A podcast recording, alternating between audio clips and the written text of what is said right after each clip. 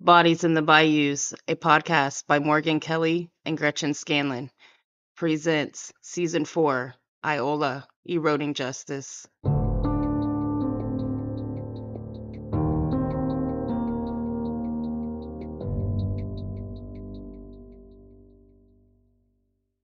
Episode 4 David Cantrell. In preparing for this podcast, we have sent open records requests for the Betty Cantrell case to the KBI and also the Iola Police Department. We have done this in order to give our listeners a better understanding and timeline of events that happened and the times in which they happened. The KBI and the Iola Police have denied those requests. There have been many key information in those files that allowed them to quickly rule out or in a person or persons of interest who could have been involved in these murders. Since we were unable to get to these documents, we cannot do that. We know today that in homicide cases where women are murdered, that in over 50% of those cases, it is the intimate partner that takes their life. In cases where there is domestic or sexual violence in the home, that likelihood increases to 80%. With that information, we have to take a deeper look into David Cantrell, who was Betty Cantrell's husband when she was killed. Police ruled him out as a suspect in his wife's case almost immediately. As a matter of fact, it was within hours of her car being discovered.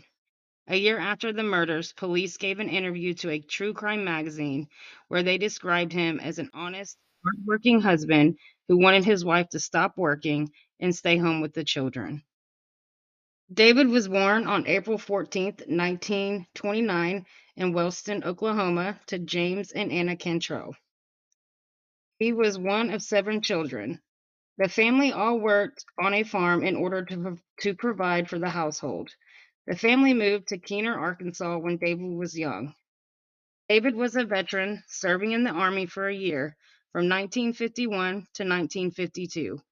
While he was enlisted, he was trained to become a mechanic which would also become how he would support his family. The same year that David left the Army at 27 years old is when he met Kathleen Kutchko, his first wife.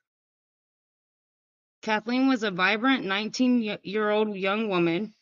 Kathleen was raised in Kansas City by her mother, June Ethel. Her father was killed when she was 15 years old. He was killed in an accident the incident happened when a tractor trailer slammed into the car that he was driving. Kathleen became pregnant shortly after his death. Kathleen gave birth to a daughter that she named Laura. Not long after David and Kathleen started dating, she became pregnant with his child. David and Kathleen married on August 15, 1956. The couple moved to Iola, where David got a job as at Dale Wichman Ford, where he worked as a mechanic. They moved around Iola, living at 911 East Madison, then 221 South 3rd, and lastly at 117 Kentucky Street. Their daughter Paula was born on November 12, 1956. Sadly, she only lived one day. Three years later, David and Kathleen welcomed daughter Sherry. Kathleen died on June 20, 1961. The newspapers at the time reported that Kathleen had battled a short illness. David Cantrell had lost his wife and had become the sole caregiver of the two young girls, raising them on his own with the help of nannies and housekeepers. He had several housekeepers over the years. By 1964, David began to advertise for a live-in housekeeper slash nanny to take care of the children. A woman named Ula May Hutton took the position to help with Laura and Sherry. She would stay the longest to help David. Ula's children were grown, and during this time, she is also divorcing her husband, John. Ula and John had only been married for about a year. Later, the divorce was dismissed. Ula had previously taken care of an elderly woman in her home, so it would have been a natural fit for her to become the housekeeper or caregiver for the children. David and Betty were introduced to each other through a mutual friend. Betty was suffering from the loss of her first marriage to Lauren Duffield. The reality of becoming a single mother and the betrayal of her husband was overwhelming to her at that time. David and Betty married on September 14, 1964. When Betty and David married a few years after the death of his first wife, their families blended together. David with his daughters, Sherry and Laura, and Betty with her son, Robert. We began researching what happened to the girls and Robert after the death of Betty. There we found many references to Sherry over the years, going to school in Iola, growing up to, into a young woman, and getting married. In David Cantrell's obituary, it mentions that he has one living daughter and one deceased. This was strange as we knew that David Cantrell would have had a total of three daughters Laura, Sherry, and Paula, who passed away only a day after she was born. So, had the family forgotten to include Paula in the obituary, or were they leaving Laura out of it? The obituary, and if so, what happened to Laura? We couldn't find a reference of Laura graduating from Iola High School. When we asked anyone who knew David Cantrell at the time, they would mention his daughter Sherry.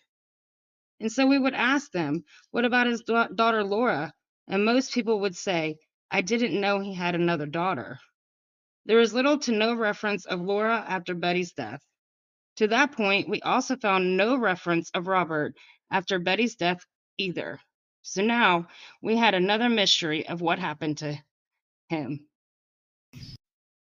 So began the great search of what happened to Laura. It took a little time and a little digging, but we finally contacted Laura. She was pretty surprised to hear from us.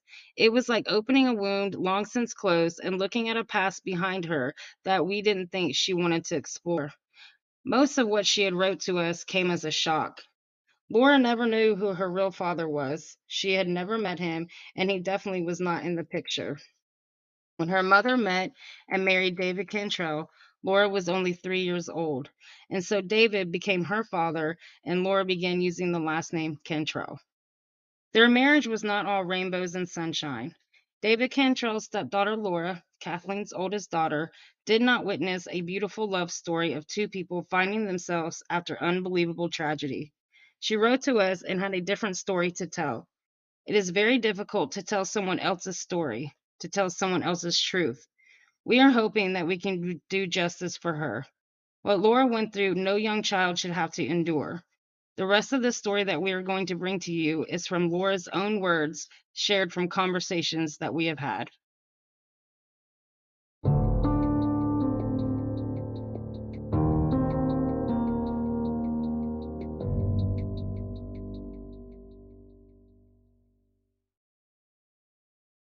Laura says, The day my mother died, she woke up early in the morning.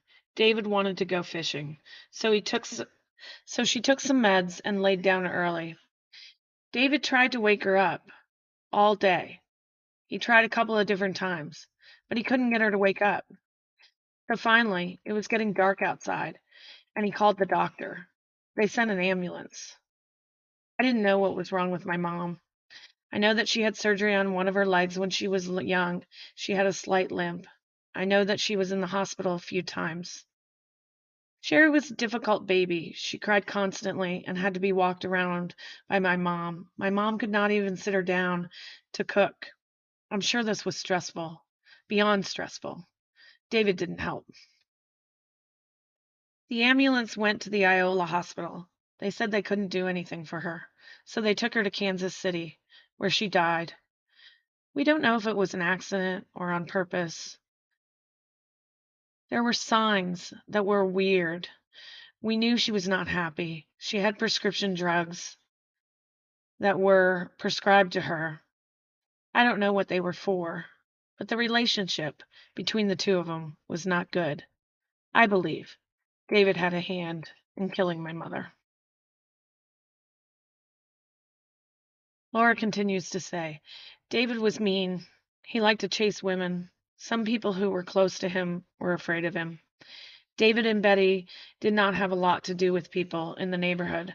A woman living on the corner once told me that she didn't like him because the bird dog that he kept in the backyard kept getting out, and he would beat the dog severely. He later put up an electric fence to keep it in the yard. The neighbor lady didn't like this, and the other neighbors weren't big fans of his either. David was popular at work. He had several good friends there, including several friends from the local police department who would bring their patrol cars to be worked on by him. David began abusing me when I was a young girl. At one point, Betty contacted a doctor to try to find out if it was normal for ba- David to be doing this to me. When I was about 12, I tried to kill myself. They called the doctor, and all he told them was just to watch after me. At that point, David got even more abusive. So one night I ran away to my best friend's house. My friend's house was out in the country, so I was able to stay there and nobody noticed. But after about three days of staying there, my friend's mom decided she needed to go to town and get something from the store. So we went with her, and that's when David found out where I was. So they sent the sheriff out to get me. I told the sheriff what was going on, that David was abusing me, but David told him he wouldn't do that. David said if I did not come home, I would have to go to live where the bad kids lived. So I went home. Somebody must have done something about it because we ended up going in front of a judge. I told the judge what happened to me, but David denied it. They asked me about other relatives that I could go and stay with anywhere else, and I told them about my grandmother, Kathleen's mother. Betty had to take me to visit a social worker, and the first time we went to the social worker, the social worker asked me if I could go home, if I would be good there. And Betty said I could go home and wait there until my grandmother could arrange to take me. I agreed to go home. I got in the car with Betty and we headed toward the home, but Betty turned around. She went back to the social worker's office. She pushed me into the office in front of everyone and said, Take her. I don't want her. So they found me someplace to go until my grandmother could get there. It was with an old babysitter. When my grandmother arrived, she picked up my things from the house, which amounted to just basically mm-hmm. a hairbrush and a trash bag full of clothes. We left there a few weeks before Betty was killed. David tried to keep in touch with me, but my grandmother was very protective. Later, I heard that David spread rumors about me, saying that I had gotten pregnant or run off with some boy. David got married again. She was an old woman, kind of old fashioned. She died of cancer, I think. I'm not sure. I don't know. I was in town one time and somebody pointed out to me that he had gotten married again. I never met his last wife. Eventually, I married, started my own family, made a success out of my life, and managed to finally find some happiness. To say that I wasn't haunted by my past wouldn't be true.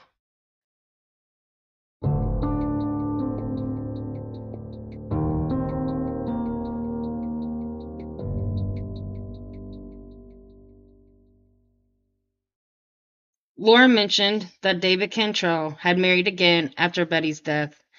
David marries Coyita Alice Richardson during the trial of the man who was accused of murdering Betty.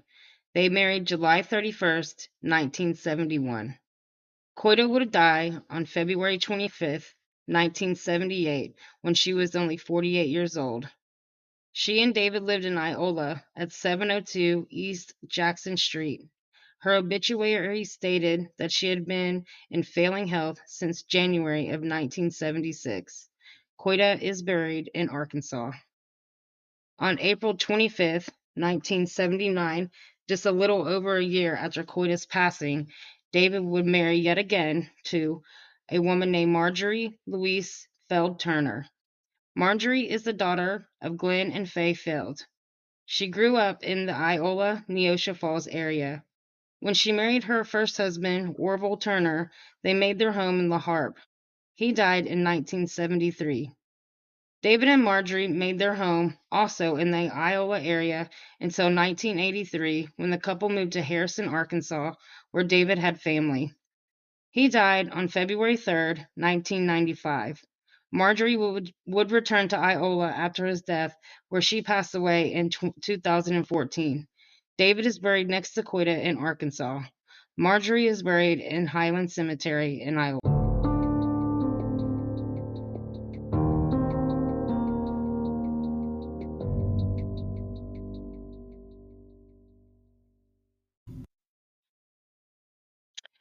So now enters the discussion part of the episode.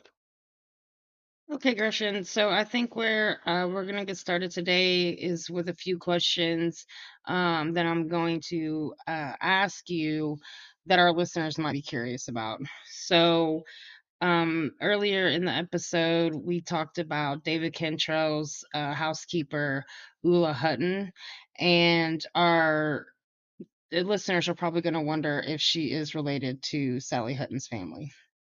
So, as far as I could tell by doing genealogical research, um, I don't find any connection between Eula Hutton's husband, John, to Sally Hutton's family.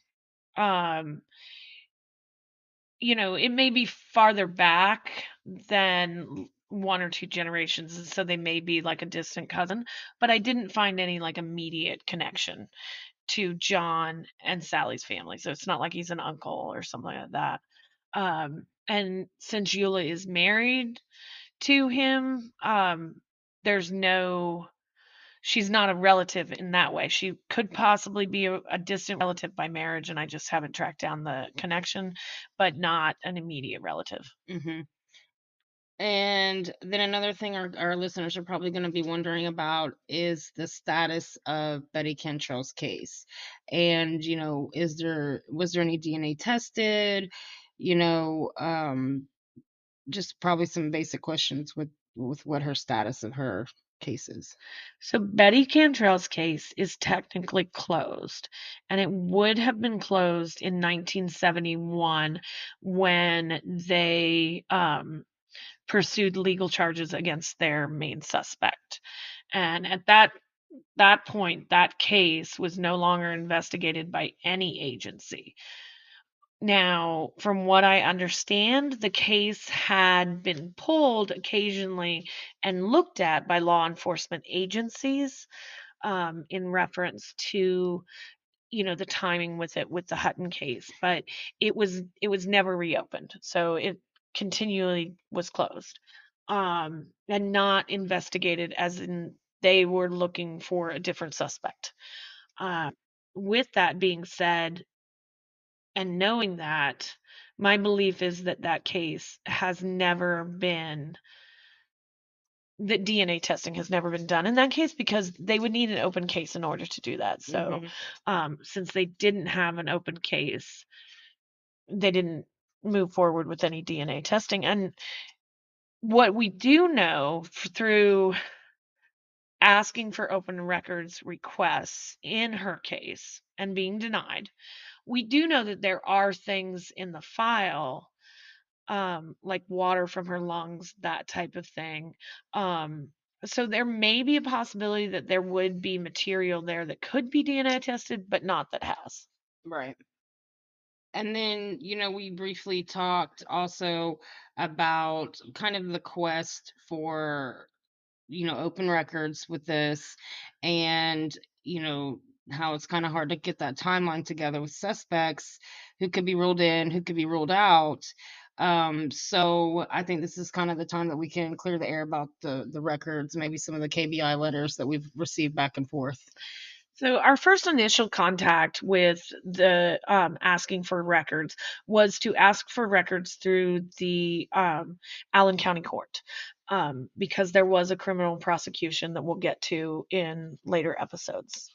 Um, so we did request those documents and we did receive a small amount of documents from that request. Unfortunately, the transcripts of the court proceeding are lost or you know not preserved or something but th- they're not available you know the the allen county courts were incredibly gracious in helping us locate the records um, and sending emails back and forth and and discussions and you know they're just not there.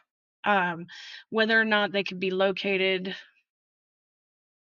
through some other source i don't know but they're not they're not there um, and then the next request that we uh, went was to request actually both sally's case file um, Sally Hutton case file and Betty Cantrell's case file from the KBI.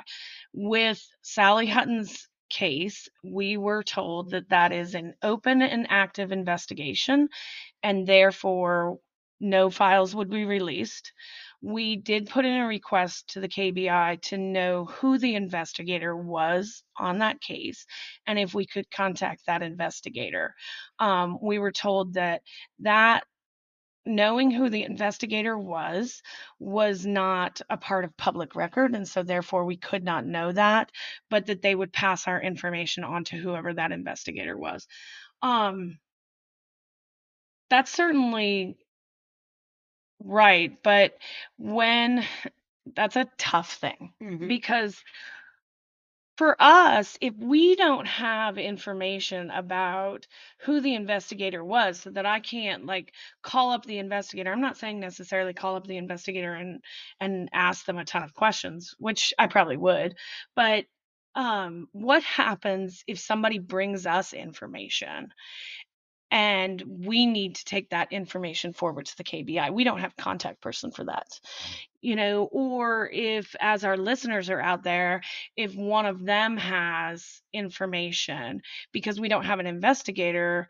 um, I can't say, hey, if you have information or you have a tip on this case, please contact this investigator through such and such an email or phone number or whatever. That that's difficult, you know. Um, and it's not something that I really understand. Yeah, it's it's really hard for me to understand and and really accept because through talking with Carolyn in Sally's case, they're not contacting her. You know, they're not letting her know once a year who the new investigator is. And that is actually her right as a victim in this case. Yes. You know, um also the other th- problem that I truly have with this is this is a case that is over 50 years old and I really don't see the point of keeping it that close to the chest when it doesn't seem that it is very active. Right, because I think that, you know, we've seen podcasters help solve cases that are older, you know, um, with bits of information by going through to the public and asking for information and help. And by no means am I saying that you shouldn't come forward with any information that you have. If you do have information in the Sally Hutton case, I would encourage you to contact the KBI for they have a tip line. Um, we have had people who have contacted that tip line. Uh, it's not incredibly responsive, but again, I think it's very important. Justice needs to be done in this case. So please don't hold back because of this. It's just, it's frustrating. It's frustrating for Mhm. us. And then in Betty Cantrell's case, so Betty Cantrell's case, we did contact the KBI. We asked for the records. We were told that there were records. Um, we submitted the fee to have those records researched. Um, and for us, that's a bit of money. You know, we're a small podcast. We we make very little money on the podcast, so we have to pull from our own money from jobs you know, from our full time jobs in order to pay for those fees. So we paid for those fees. Um, and then we were contacted back. There was a delay um, in the records being reviewed. And so we waited another 30 days. And then we were contacted back and told that be, the files had been reviewed and those files were investigation documents and would not be released to us. And and that being said, they didn't really specify what they were in- being investigated for.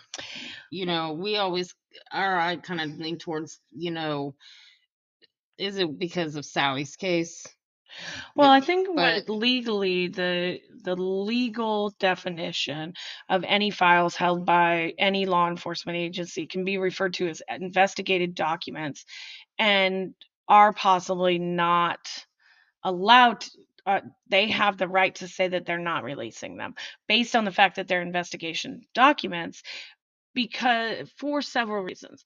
So they can say that it's um, because it because they feel like the public would be harmed by the information that's in there, because the family um, might be harmed by the information that's in there, because suspects might be harmed by basically the information that's in there. And there are a few more reasons that they can use. Um, and they don't actually have to give us the full answer.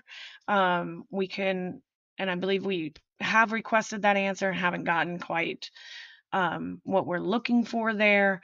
Um, but you know, they they have that they have that ability. It's just unfortunate.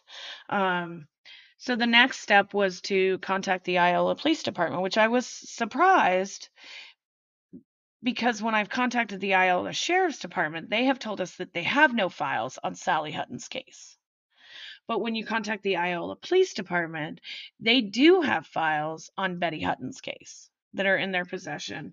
Um, and they said if the KBI did not have um, a problem with us, you know, gave us permission, that they would release the files to us. Mhm. And so we wrote to the KBI asking the KBI um, if the Iola Police Department had these records that we're looking to obtain, could they release those records to us without the KBI having a problem? And the KBI said they have no jurisdiction over anybody else's records. Um, and so it is up to the sheriff's department, I mean, the police department to choose what they would do with their own records. Um, and that they would not hinder us in receiving those records in any way from the police department. Mhm. So we did inform the police department about that um, and said, you know, we would really like to get those records so that we can put together the most complete information that we can possibly put out there with this. Um, and the um, police department basically backed up a little bit and said because the KBI did not say yes the Iola Police Department can release these records that the KBI can't say that but because they didn't say that then the Iola Police Department is not releasing the records Mhm. so that's kind of a long story. I mean, we still have tiny bits of hope that maybe, you know, they will reconsider that decision, but um, that's where we are at this point. It's very frustrating, and you know, we always, like you said, we always have that hope, and then we're like, okay, what's the next avenue? Which we do have something that we think might work. Um, who knows, right? Yeah, I mean, it's difficult because, you know, when we were looking at preparing this episode today, one of the clear things that we wanted to put out there was a very clear timeline of when David Cantrell was contacted by the Iola Police Department about the fact that his wife was missing. And and then what kind of happened next for David, you know? So was it did they immediately go from the diner and contact him? Did they immediately pick up the phone and contact him? Did the owner of the diner pick up the phone and ever contact him?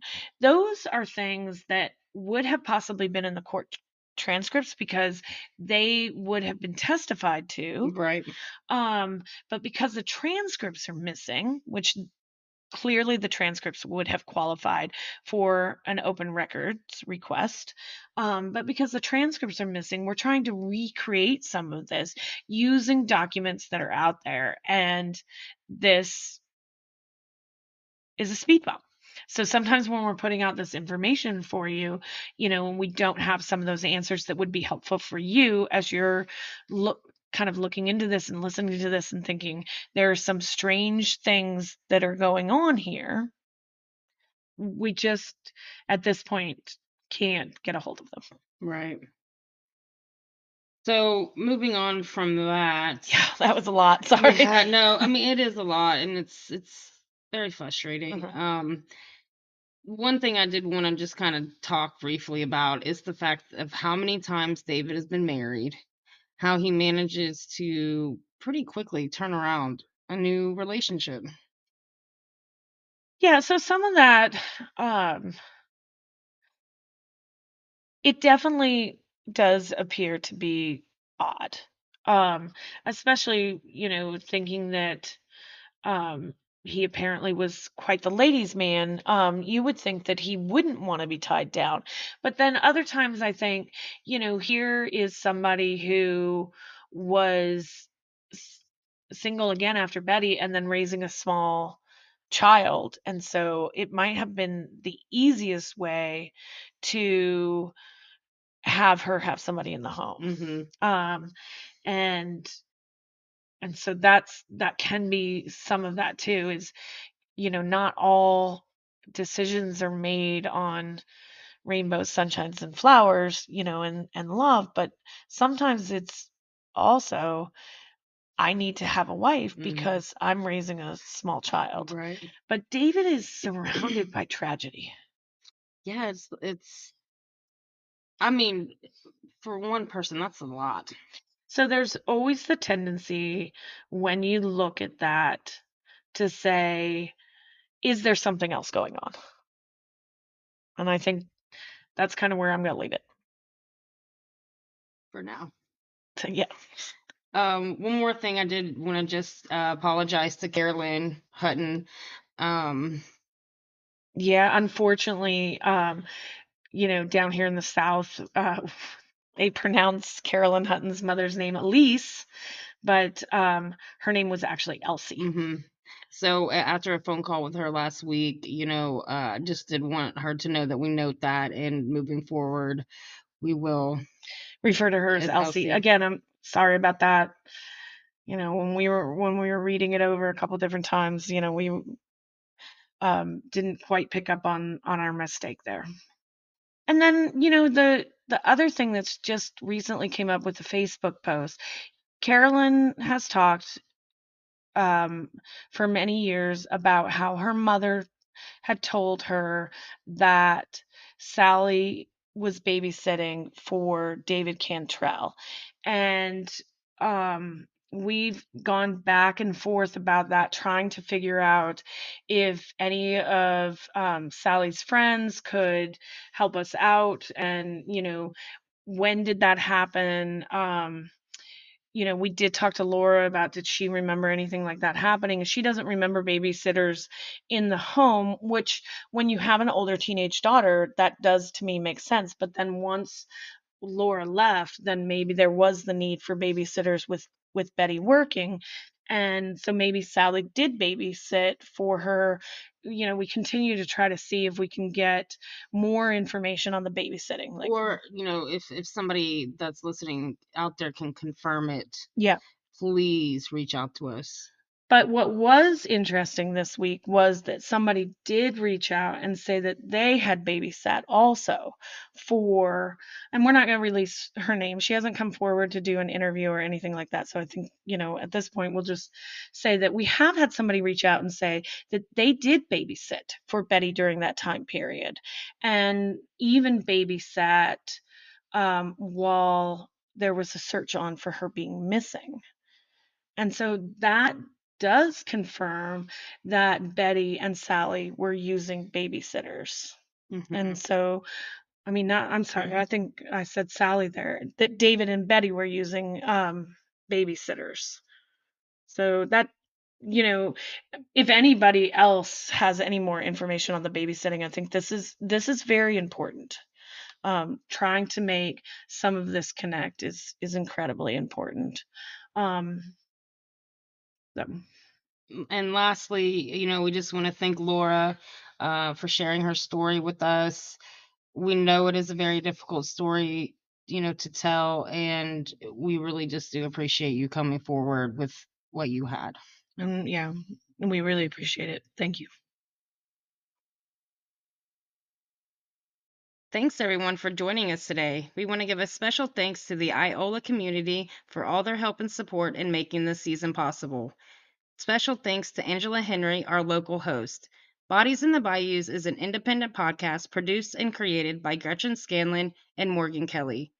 Research sources include the Iola Register, the Wichita Eagle, and the Parsons Sun. Music provided by Spotify. Technical assistance by Emma Kelly. Studio assistance by Catherine Alvarez. If you have any questions or tip about this case, email us at bodiesandbayous at hotmail.com. Follow us on Facebook at Bodies in the Bayous. We'd love to hear from you. Please leave us a review on Spotify, Apple Podcasts, or wherever you listen. Special thanks to the Hutton and Cantrell families for their support. Our ultimate goal is for these families to have some answers. If you have messages of support, we are happy to pass them on to the family if you email us at bodiesandbayous at hotmail.com.